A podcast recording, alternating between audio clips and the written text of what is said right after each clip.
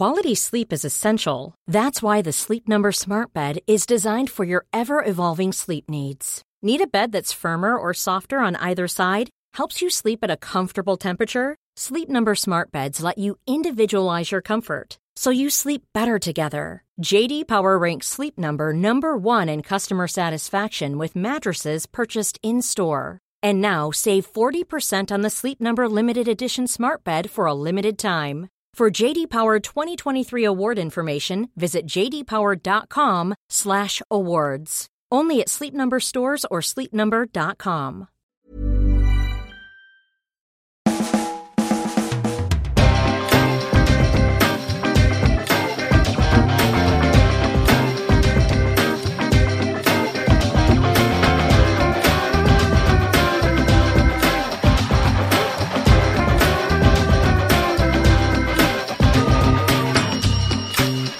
Hello there, welcome to a brand new Arseblog Arsecast right here on arseblog dot com. I'd love to be able to tell you that this is one of the most upbeat, positive, cheery podcasts you'll ever hear in your life, but the harsh reality is that it's, um, well, it's not. Because, well, let's face it, things on the pitch haven't been exactly brilliant. And that's the way it works, isn't it? This is a, a week-by-week thing. One week we're up, the next week we're down. And it's all down to the team, really. What they do affects our mood. And this week, I can't imagine anyone's mood is particularly good, which is a bit of a shame, because I like it when things are good. It's just much better when we win, and much better when we play well, and when the results are good, and when at least it looks like we give a shit. I don't take any great pleasure at all in seeing us play badly or seeing us lose. I know there are some people out there who really do appear to. But then again, there are some people who like to have their chest pooed on by a donkey before they have sex with a falcon. I don't claim to understand them in any way, but I accept the fact that they're there. And this week has been, well, pretty bad. The Leeds game was not great, and the Ipswich game was even worse. With me in a few moments' time to talk about those games will be Gilberto Silva from gunner blog dot com. Uh, Internet Joe will be along. We've got uh, Arshavin. He'll be here, and he'll explain exactly why he's in such bad form. That's coming up a bit later on, and as well as that, we'll look ahead to the West Ham game tomorrow, uh, when we need to get things back on track. So let's start with what's happened between the last Arsecast and this one. Well, the Leeds game of the weekend, uh, you know how much I wanted to beat Leeds. In the end, I was very grateful that we got a draw right at the very death. And I know some people afterwards questioned whether or not we deserved anything from the game, but I think we did. I think we definitely did. I certainly don't think Leeds deserved to win it. We had chances and should have done better with them. Story of our lives, really, isn't it, at the moment? And then, of course, when you don't take those chances and give away a stupid, ridiculous penalty like the one Danielson did, well, you're always going to make life a bit more difficult for yourselves, and uh, Chesney made a good save, and we brought on Walcott and Fabregas, and in the end, that's what made the difference. Uh, Theo pulled back in the box, and uh, Cesc stepped up and scored the penalty, and we get a replay. And uh, F A Cup replay, we've been here before many times, no big complaints. I'd rather be in the cup than out of the cup, that's for sure. But if we thought that performance might wake us up going into the game against Ipswich on Wednesday night, well then, we were wrong. And that's a disappointment, because um, the way we played against Ipswich and the way we approached the game was pretty bad. It was another example of one of those games where we, we thought we just had to turn up, pass the ball around a bit, eventually we get a goal and probably another one, and then they might score and it'd all be a bit, ooh, hang on at the end, but uh, we'd win it. And it wasn't like that at all. And I made the comparison on the blog between uh, the Chelsea game and the Ipswich game. Now, the Chelsea game is the way that this Arsenal team should play. Not just against Chelsea and not against Man United and not against Barcelona. That is the way it should play every game. The commitment, the energy, the aggression, the pressing. It's difficult. And it's tiring. Absolutely, I accept that, but it brings rewards. Look at the scoreline. Arsenal three, Chelsea nil. When you don't do that, you put yourself in real danger of being punished. And Arsenal didn't do any of that on Wednesday night against Ipswich. above all else, I don't want to go into the individual performances, and we all know who played badly and who played worse than badly. Um, but the thing that, that got me was the amount of times the ball dropped in midfield without a challenge from an Arsenal player. Nobody anywhere near it. Either from a kick-out, from the second ball, it's bouncing around in midfield, and we're not even trying to win the ball. And that's what got me, and that summed up Arsenal's attitude. Complacent, bit lazy, not really into it, and it's fairly unforgivable considering it's a cup semi-final. Now, I know it's two legs and it's only half-time, so to speak, but it's a cup semi-final. And you're trying to win a trophy for the club for the first time in five years. I don't know how many times you got reminded of that during the commentary on Wednesday night. I think three times in the first nine minutes. So it's important for this club and important for the uh, fans and important for the players to win something, to show that they can win something. But they went out there and looked as if they weren't arsed.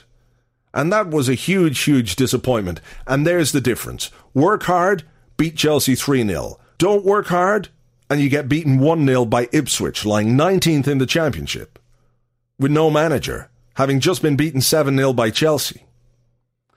So it wasn't a good showing at all. And as I said in the blog, ultimately, you have to uh, you have to ask questions of the manager.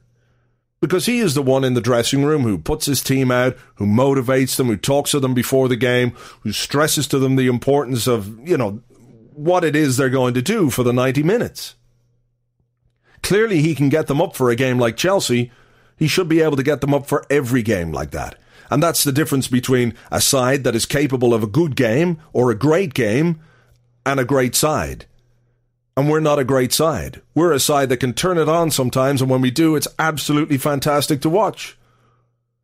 But ask for any kind of consistency of performance, we don't have it. And it's not even consistency of performance, but consistency of effort and character.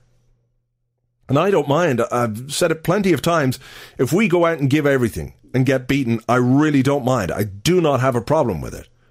I do have a problem when an Arsenal team out there is not representing the Arsenal shirt well enough. And that's what happened on Wednesday night. A cup semi-final, and we play like that. I mean, what's going on? What? How can you go into a cup semi-final and play like that? And these are Arsene's players, and he's the manager, and at every other football club, every other football club, the buck stops with the manager. And it just seems to me, perhaps, there's a reluctance for the buck to stop with Arsene among some fans. And I'm not talking about Arsene Wenger out or anything like that. I'm not saying that. What I'm saying is, is that it's too easy to blame players. And I do it. I think everyone does it, where you go, well, he had a terrible game and he's shit and let's kill that one and let's bring this guy over here and chop his head off. But ultimately, these are all his players, bought by him or brought through the system by him, all educated by him. And the failings that we have, well, they, they must come from him. The good things come from him, right? Everyone's happy to praise when uh, they see Arsenal play well. They say, well, Arsene Wenger, he's a great coach. And, you know, he is. He is capable of making teams play brilliant football.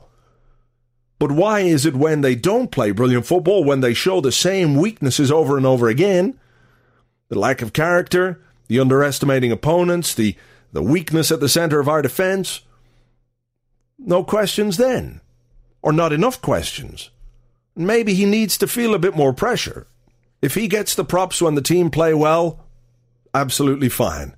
But he's got to take some of the other side of it as well when they don't. So there you go. Um, disappointing. Hopefully we can turn it around in the second leg against Ipswich, because frankly, the idea of not reaching the Carling Cup final is unthinkable. And frankly, the idea of not winning the Carling Cup, given the fact it's us, Ipswich, West Ham, and Birmingham as the only ones left in the competition, the idea of not winning it would be fairly unthinkable too. So they've got a couple of weeks to uh, sort themselves out ahead of that game. Anyway, um, before we go and talk to Gilberto Silva, uh, here's Internet Joe. I'm Internet Joe, and here's me thirty-second roundup. Ah, Cup football, nothing like it. Lower league opposition, what could possibly go wrong? Leeds, this'll be routine. Oh, come on, lads, where's the goals? Oh, Danielson gives away a penalty. He must be the worst Brazilian since Medusa got Edward Scissorhands to wax our minge. We're gonna lose. Penalty, no, penalty, yes, Cesc saved the day. Ipswich in the Carling Cup, ah, this will be easy now. Lads, what the fuck was that? Even I could be Ipswich on me own! Internet Joe will return on next week's Arsecast, and you know he's the kind of guy who will get pooed on by a donkey and have sex with a falcon. You can tell by his face. I mean, you can't, I can. Well, yeah, take my word for it, he would. He really, he really would. Uh, still to come, Arshavin will be looking ahead to the West Ham game as well. But now with me to discuss all the joys of the week, I'm glad to welcome Gilberto Silva from Gunner Blog dot com. Hello there. Hello there. And not a particularly good week of cup football for Arsenal. It's brought us much joy down the years, but uh, this particular week and this last few days uh, hasn't been uh, as exciting as we might like. We'll start with Leeds because we can uh, come on to the Carling Cup uh, in in uh, in due course and in uh, I suppose we'll in context with that. But uh, he made a lot of changes for the Leeds game. Completely understandable. Uh, the performance wasn't good.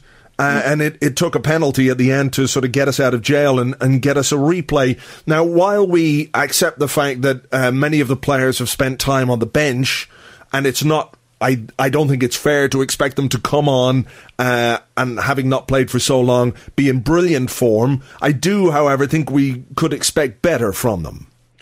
Yeah, I think so. And when you look at the, you know, we beat uh, Wigan with a side in the Carling Cup with a side that was very much mixed up. We beat Newcastle, uh, we beat Tottenham, even with sides that were sort of, you know, of, of a similar calibre of player who'd been out the side and been brought in at short notice.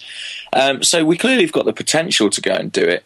What was incredibly disappointing was the malaise that seemed to be there among the players. I mean, they, there just seemed to be an assumption that given time, eventually we would score and everything would be well. Um, what happened, in fact, was we ended up conceding a really stupid goal and very nearly found ourselves out of the cup. Mm. Now, in comparison to, to the Carling Cup game, which we'll come to, uh, we did make chances against Leeds and didn't take those chances. And then, of course, you know, we do our own self-destruct thing where we allow the opposition to, to score a goal. Um, so th- there's a little bit of a worry that the chances that we're making in that particular game weren't being taken. And, and like you say, you talk about a malaise, and I think that was present in the Carling Cup game as well, that there are players who are really particularly badly in form, and I know you're uh, a fan of, of Andrei Arshavin, but he looks an absolute shadow of his former self. Now, whether he's doing enough to, to get himself out of that funk, I, I don't know.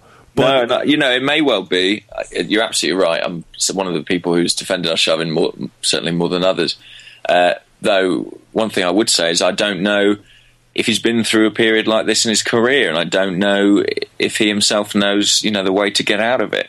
It's it is actually quite. Uh, I mean, it was incredible in the Leeds game. That I was in the stands, and the fans were very frustrated with the team's performance. And I think we were, you know, if Arshavin's number had gone up, which he seemed to think it had quite a few times, uh, I think we might have had one of those Eboué situations, you know, where the, where the mm. fans really let out their frustrations. I think Nicklas Bendtner as well uh, was coming under that kind of pressure again, uh, and I can I can understand the frustration. It is, for me, more watching Arshavin is is sort of uh, quite painful at the moment because he is a guy with so much ability, um, and there's just been a couple of moments over these past two games where, you know, he's mishit a shot or miscontrolled a ball, and his head's gone down. And and when that starts happening, it's very worrying because, you know, what makes a creative player potent is their confidence. When that's gone, uh, getting it back is a difficult thing to do. What I will agree with you on is that the way to do that, the way to get the lucky break that starts, you know, uh, the, the return to form, is to run your arse off, essentially. And yeah, we haven't really seen that.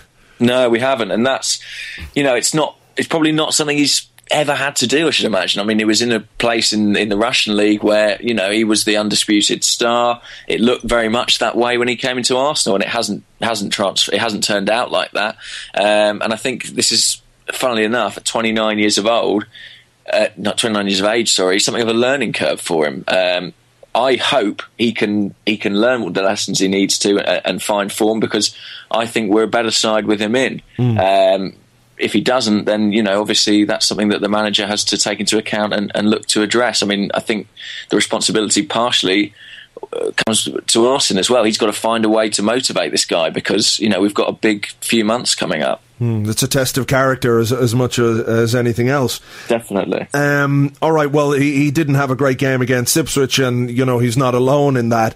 Um Ipswich had been beaten seven nil by Chelsea, and I know that it's a ridiculous thing to say because no two games of football are the same. Just because Chelsea beat Ipswich seven nil doesn't mean we should beat them seven nil. But we put out a team that I think was more than capable of going to a team lying nineteenth in the Championship without a manager uh, and winning the game. And uh, I pointed out in the blog that there's, there's, there's sort of chalk and cheese in terms of the performance and effort from the Arsenal teams. Uh, the one that played Chelsea and did so well and pressed and, and uh, pressurised the opponents and forced them into mistakes, and the one against Ipswich that kind of sat back and went through the motions as if to say, well, you know, we'll get a goal at some point and then, you know, that'll be that.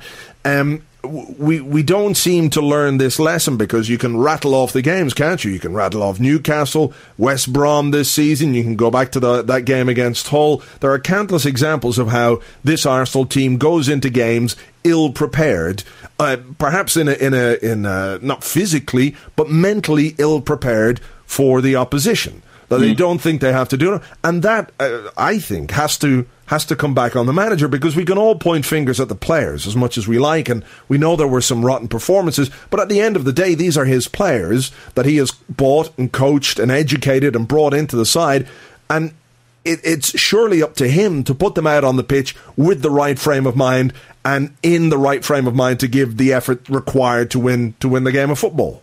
I agree. I mean, there's been a lot of talk recently about team selections. You know, people were unhappy with the, the team that played at Wigan with all those changes. Uh, people might have said, well, you know, why weren't some of the bigger names, the guys like Nasri out there, you know, over this these past two cup games? My opinion is that, as you say, the team that we put out is almost always strong enough to win the game. It's always got some fantastic players in it. If you told someone that we'd be playing a Carling Cup match with Cesc Fabregas, Andrei Arshavin and Theo Walcott all in the starting lineup, that would show you how serious we were taking the competition. What's worrying is that whoever plays, the same psychological problems seem to occur against some against some opponents. And what was particularly disappointing about last night was that Uh, we just didn't create a chance. We had no urgency. Um, you know, there was an opportunity to go and win the tie, I think, uh, and have, you know, m- render that second fixture almost redundant. And b- for that to be a chance to take it a bit easy, you know, to be a bit lackadaisical. As it is, we've now got a hugely pressurised ninety minutes coming up, because going out of the, this cup at this stage with the teams that are left in it would be nothing short of a huge embarrassment. Mm. I would agree with that. And the other thing I wanted to, to touch on, and, and we can talk about this in relation to what's required in, in January, because I think, you know, uh, at this point we all know that uh, a signing is required, but the the ease at which our defence was dismantled. It's a, it's a, it's a congenital defect, it seems, at this point. Um, uh- Hey, I'm Ryan Reynolds. Recently, I asked Mint Mobile's legal team if big wireless companies are allowed to raise prices due to inflation. They said yes. And then when I asked if raising prices technically violates those onerous two-year contracts, they said, what the f*** are you talking about, you insane Hollywood ass f- So to recap, we're cutting the price of Mint Unlimited from thirty dollars a month to just fifteen dollars a month. Give it a try at mintmobile.com slash switch. forty-five dollars up front for three months plus taxes and fees. Promo rate for new customers for limited time. Unlimited more than forty gigabytes per month. Slows full terms at mint mobile dot com. Hey there, it's Michelle Norris. I'm host of a podcast called Your Mama's Kitchen. When I travel, I'm usually looking for a way to find a taste of home when I'm not at home. And one of the things I love to do when I am at home is entertain. And Airbnb allows me to do that. When I was in California recently, I rented a house that had a great kitchen. And when we were sitting around the table, we're all thinking, we're in someone else's house. Someone could be in all of our homes as well. If you have a home, but you're not always at home, you have an Airbnb. Your home might be worth more than you think. Find out how much at airbnb.com slash host. I thought Djourou and Koscielny have been, have been pretty good as a partnership uh, in general, but we see this where a long punt downfield can completely and utterly take apart our defence, mm. uh, and the centre of our, our defence in, in particular. Um, it looks bad for Thomas Vermaelen in the sense that they're having... Uh, they're putting him under the knife. He's going to undergo surgery, and we're told that the surgery is more exploratory than specific. So they're looking to see what they can find uh, yeah. as to why he's out. And that, to me, suggests that he's he's not going to play much of a part for the rest of this season. Yeah. Um, Squillaci is injured, got a hamstring problem, um, and... to me, is a guy who hasn't quite settled in yet. Uh, Djourou has been out injured, could be, you know, all it takes is two injuries or two knocks in a game, and, and we're down to, to no centre-halves. So the need for a new defender doesn't apply simply because we've got uh, Vermaelen out. Um, I think we need it because we need to add something different to, to the centre of our defence. A signing is absolutely essential, I think, if we have... ambitions to go on and at least continue to challenge. Yeah, I agree. I mean, what's extraordinary is if you look at the centre-backs that we have, you know, we made big changes in the summer. Uh, we brought in two guys, Squillaci and Koscielny, for a significant sum of money. I mean, about fifteen million pounds between them. Um, and do you know what? For the life of me, I couldn't I couldn't tell you if they're any good or not, really. It's mm. very odd. I mean, Koscielny has moments of being superb on the ball, you know, wonderful time tackles, great interceptions. He brings the ball out of defence brilliantly, but he seems to be liable. Uh, I mean, I know it's his first season in English football to sort of to make a rick and, and to, to cost you a goal. Squillaci is a sort of steady player, but has he got what it takes to play at the highest level? I'm not necessarily convinced of the options we've got. Djourou's the man in form. Djourou's the one who looks like, you know, a serious contender to, to be a regular starter in the team, sort of uh, indisputably. The Vermaelen situation is very worrying. I mean, you forget what a huge player he was for us last season. I mean, he, you know, he, he transformed the team in some ways with, with what he added in terms of his aggression, his commitment, a little bit of organisation. Um, if we can, if we can buy in to replace him now, I'd be delighted. I would love us to sign a solid, experienced defender, uh, ideally someone who knows English football, ideally someone who is able to, you know, galvanise those around him, try and add a bit of structure to our defending. What, what worries me is that I find it hard to pick somebody out. Um, mm. And granted, Arsene Wenger has a, a fleet of people who he employs to do that job, and uh, doubtless they know a, a hell of a lot more than me.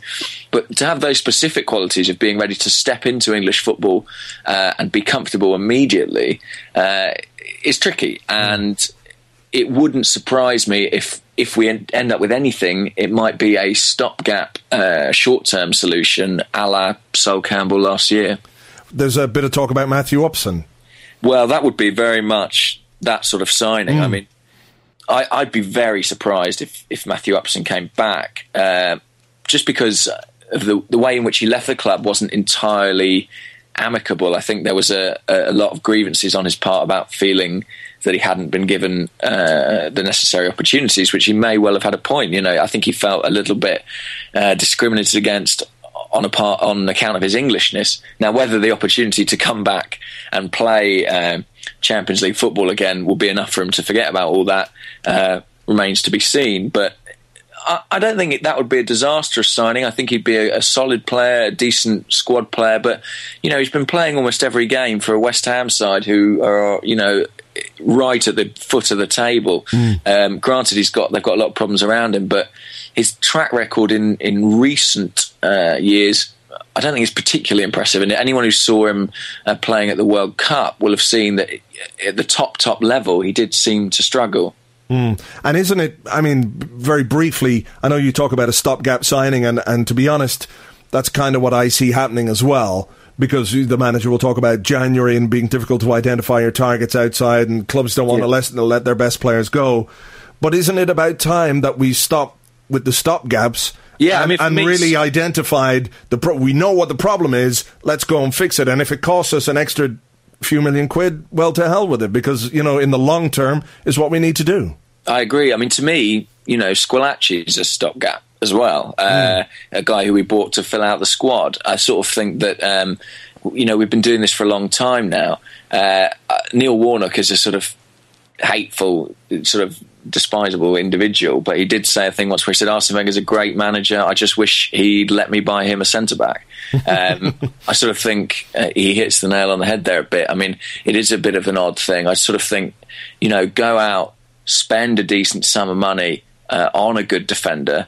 Uh, you know, we got it right with Vermaelen, um, and there's no reason that we can't do it again, but we might need to take the plunge. And for all Arsene says about January, you know, he bought Emmanuel Adebayor, uh, who was cup-tied in January. He bought Andrei Arshavin, who was cup-tied in January. It's something he's done before. It's something that you can do. In some ways, the market is a clearer place in January.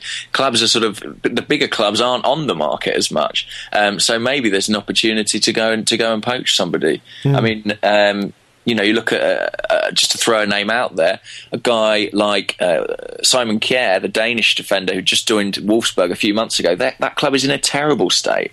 You know, their their manager's on the verge of being sacked. They're not going to qualify for Europe. You know, it's worth testing the resolve of uh, of these clubs at this time and seeing, you know, what, you know, just we've got to make a push for it because it, our season could stand or fall on if we can bring someone in. Mm, OK, very quickly, West Ham at the weekend. It's... Um Well, anything other than three points fairly unthinkable. We need to get ourselves back on track. And, you know, like you say, they're right at the bottom. They're struggling. There's, I don't know how many people, I don't know why Avram Grant has a job, but, you know, if we do, if we can't beat an Avram Grant team like West Ham, then, you know, I, I kind of fear for the, the reaction. Yeah, I mean, look, West. I've been watching West Ham quite closely recently. Uh, I saw them play in the Carling Cup on Tuesday night. They're not a good side at all. What they will do is they'll have a great atmosphere uh, for a big London derby, and they'll work hard. You know, they've got guys like Scott Parker, Mark Noble's back and fit, uh, got Frederick Piquion runs his legs off up front. So we just really, you know, we'll need to match them. And if we match them, of course, we're the better football team, and of course we'll go there and win.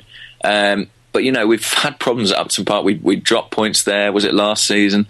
Uh, and that was just through lack of concentration, and we let them back into the game in a situation where we simply shouldn't have done.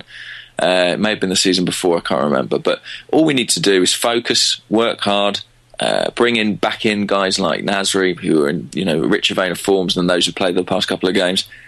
And indeed, we should win. All right. OK, well, let's uh, keep fingers crossed for that.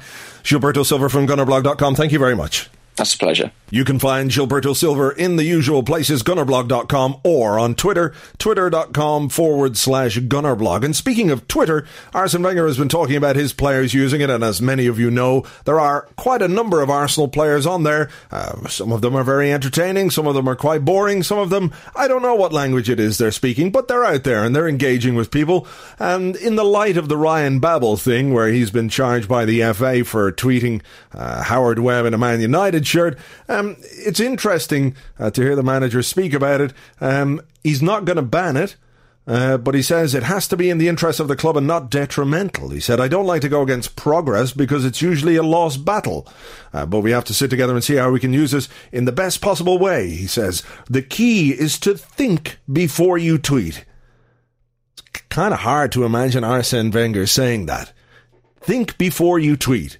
And that kind of takes all the fun out of it. Jesus Christ, if I was to think before I tweeted most of the time, well, it probably would be better for most people. Well, certainly for John Terry. But fuck John Terry at the end of the day. So it's interesting. And while I don't think it's possible that they can stop social media like Twitter and Facebook and, and players engaging more, and I think they just have to be aware, of course, that everything you say is being uh, looked at. Uh, for example, today there was an article, an article, and I use that word very loosely, in the Metro website, um, basically... Some guy has gone on Twitter and found a load of Arsenal fans talking about Arshavin and Bendtner in the light of the Ipswich game. And there's this big story now about how Arsenal fans have slammed Bendtner and Arshavin. And, you know, of course, uh, anyone who's been on Twitter within two hours of a match ending that we haven't won five nil will know that there is a certain amount of uh, ire and overreaction, and perhaps not a great deal of thought goes into many of the tweets. Um, so it's just interesting. I, I don't think it will be long before we have our own Ryan Babel type situation on our hands. I just have a feeling about one or two of them. They might just cross the line. Uh, my my favourite of all, I have to say, even though he's not the most prolific, is uh, Wojciech Chesney. Um, he's really good value for, well, he's free, isn't he, on Twitter, but um, some of the stuff he says is really very funny indeed, and um, you can kind of see him take the piss a bit as well, which I like. There's a bit of intelligence to it too. Um So there. Anyway, that's Arsene Wenger talking about Twitter and Arsenal players. Coming up, a look ahead to the West Ham game now. Arshavin explains all. Hello, I am Arshavin, and uh, at the moment uh, not so good because uh, when play can hear uh, Arsenal fan in uh, stand shout at me when uh, don't score. They say, uh, Arshavin, uh, go make fuck with self, and uh, you and your big belly, you are disgrace. And I say, don't listen to them, Boris, don't listen. But Boris belly, he is a very sad little belly. And I am sad little Russian because uh, I know fans are right. But uh, there is explanation for what happened.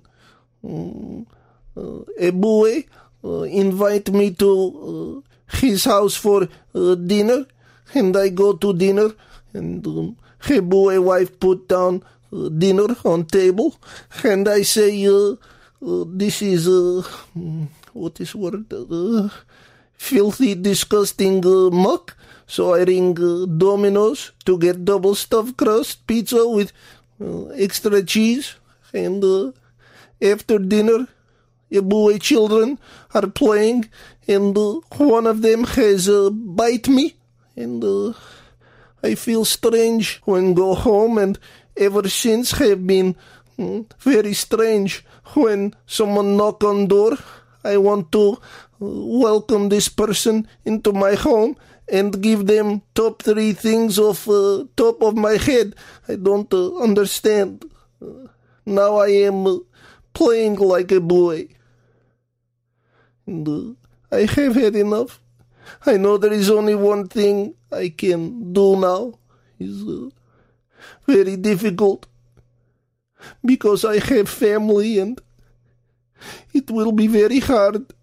But uh, I have to take a boy into woods and shoot him in face.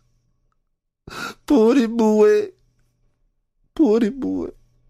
But uh, after this, I should uh, score goal again. So, uh, okay. Well, there you go then. And if you're ever invited round to Eboué's house for dinner, don't let his children bite you. I think that's the lesson there. I think that's a good lesson to learn in general. Don't let anyone's children bite you, because you could catch super nits or something. You know these things children have. Anyway, let's look ahead to the West Ham game, and the team news is that Fabianski is fifty-fifty. Um, he picked up a shoulder injury, I think, in the warm-up against Manchester City, and that's been troubling him ever since, so uh, Chesney could continue in goal. Danielson, you'll be very uh, distraught to hear, has got a bit of a thigh problem and is a doubt. So, uh, well, we might as well give West Ham the three points now, to be honest. Uh, the other absentees are uh, Squillaci, of course, with his hamstring, uh, Almunia, um, Diaby is out, and Vermaelen out. But um, I don't know the details of it, but I'm looking at the, the video on Arseblog dot com, and the story maybe uh, about Vermaelen having surgery might be a little premature. I know that it was definitely planned, um, but maybe some further tests Um, have shown that it's not necessary. Um, Arsene says he has quite good news, um, but nothing uh, particularly concrete about when he's going to return. Uh, he said there's uh, no long-term concern over his Achilles injury, beyond the five or six months he's already been out, which is quite long in, in general. Uh, it was ten days, you might remember, back in October, and well, I don't know. If we see Vermaelen again this season, I'll be pleasantly uh, and quite happily surprised. Uh, in terms of us, well, what can you do? You've just got to pick yourself up and uh, get ourselves back on track after the game against Ipswich. It's an important game because uh, obviously Chelsea are playing at three o'clock, and then on Sunday it's Manchester United versus Tottenham. So there are uh, points going to be dropped by somebody along the way. And we have to take advantage of that. West Ham are in terrible form, but uh, they're fighting for their life down the bottom of the table, and they'll give it a real scrap. And if we go into the game with the same kind of attitude that we went into the Ipswich game, well, I don't uh, don't think it's going to be a particularly pleasant result. If we can pick ourselves up and refine the attitude and the desire that we showed to win the Chelsea game, then I think we'll win. And three points are important, and the games are uh, coming you know, every three or four days now. So I suspect there'll be a bit more rotation, but um, we need more from some of our players. And fingers crossed we get that against West Ham. A Thomas Rosicky goal? What? No? What? No. Couldn't possibly happen. Anyway, uh, that's about that. All I'm hoping for, of course, is that this time next week when we're talking on the Arsecast, everything is a lot happier and rosier. So until next week's Arsecast, take it easy. I'll talk to you all week on the blog. Cheers. Bye-bye.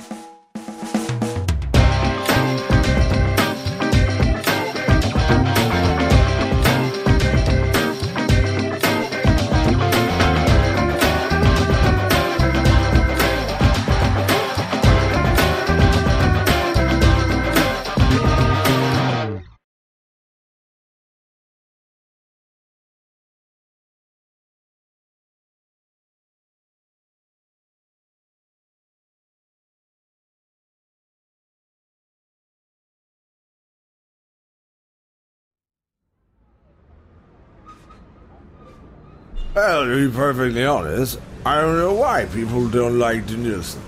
I mean, he's a bloody great player. Bloody great. I mean, when you go to the football on a Saturday, do you want to go and see... What's that fellow? You know the one that looks like a heroin addict who plays for Man United? Yeah, Fletcher. Nobody wants to go see Fletcher or Tom Huddleton. You know, you want to go see the good guy, the guy who can do something exceptional. You, you know, you're Messi or Madonna or Bergenkamp, one of those guys. That's what Danielson. I mean, astonishing, astonishing control. The movement, pace. I mean, I couldn't keep up with him even though I was in my, my car at all. And the other thing, you know, about Danielson, uh, people just... They can't get past his beauty. You know, the eyes, lips. It scares people. Beauty of that magnitude, it scares them. True. That's why nobody likes Helena Bonham Carter, you know. Yeah. Anyway, give the boy a break, I say. I mean, who would you rather have in your team? Nielsen or a hunchback dwarf cripple with spina bifida? What? Fuck off.